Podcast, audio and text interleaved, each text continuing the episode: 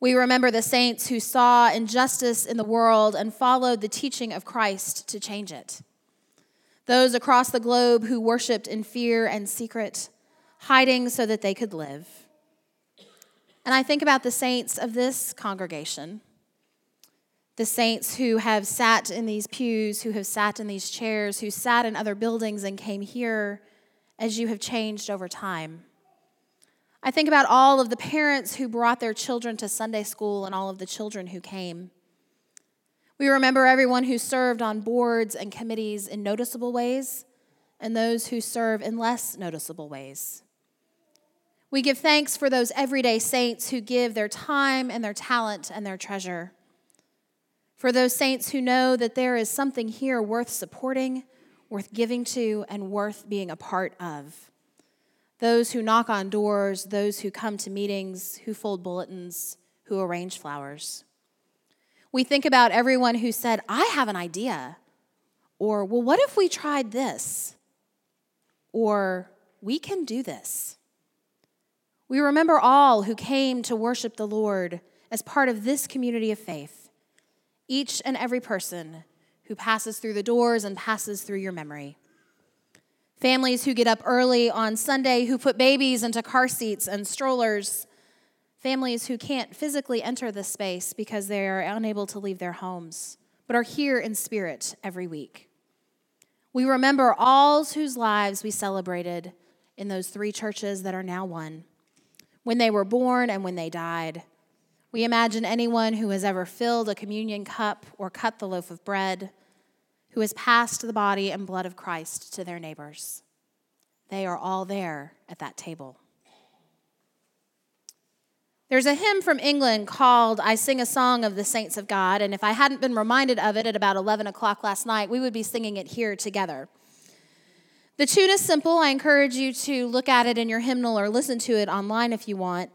But it describes all of the ordinary saints of our days. It is an English tune, so you'll hear words about shops and the green. I'm not going to sing, but I will read it to you. So just, just put that in your context that it is an English tune. But it starts off with I sing a song of the saints of God, patient and brave and true, who toiled and fought and lived and died for the Lord they loved and knew. Does that sound like anybody you know? And one was a doctor, and one was a queen, and one was a shepherdess on the green. They were all of them saints of God, and I mean, God helping to be one too. They loved their Lord so dear, so dear, and his love made them strong. And they followed the right for Jesus' sake the whole of their good lives long. And one was a soldier, and one was a priest, and one was slain by a fierce wild beast. And there's not any reason, no, not the least, why I shouldn't be one too. They lived not only in ages past, there are hundreds of thousands still. The world is bright with the joyous saints who love to do Jesus' will. You can meet them in school, on the street, in the store, in church, by the sea, in the house next door. They are saints of God, whether rich or poor, and I mean to be one too. Did you find yourself or someone you love in those lyrics?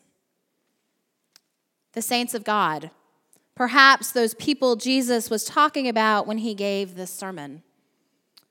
Blessed are the saints who are poor in spirit, those who mourn, those who are meek, and those who hunger and thirst for righteousness, for they are all saints of God.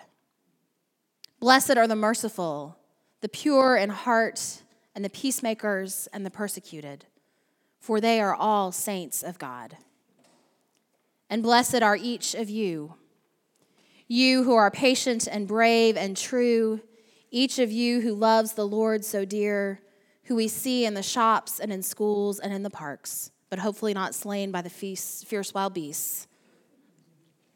We are all part of the communion of saints that community of God's people that stretches infinitely before and after us. And as we come to the table today, as we pray and remember the particular saints of this particular community of faith, we also remember those other saints who have gone before and who are still here, those everyday, ordinary saints. And we give thanks for our own lives and for our own faith For in our coming to the table to dine with them, we remember that we are not in this alone, but that we do indeed practice and live our faith together. Blessed are indeed the saints of God, past, present, and future, for they are the church. In the name of the Father, and the Son, and the Holy Spirit, amen.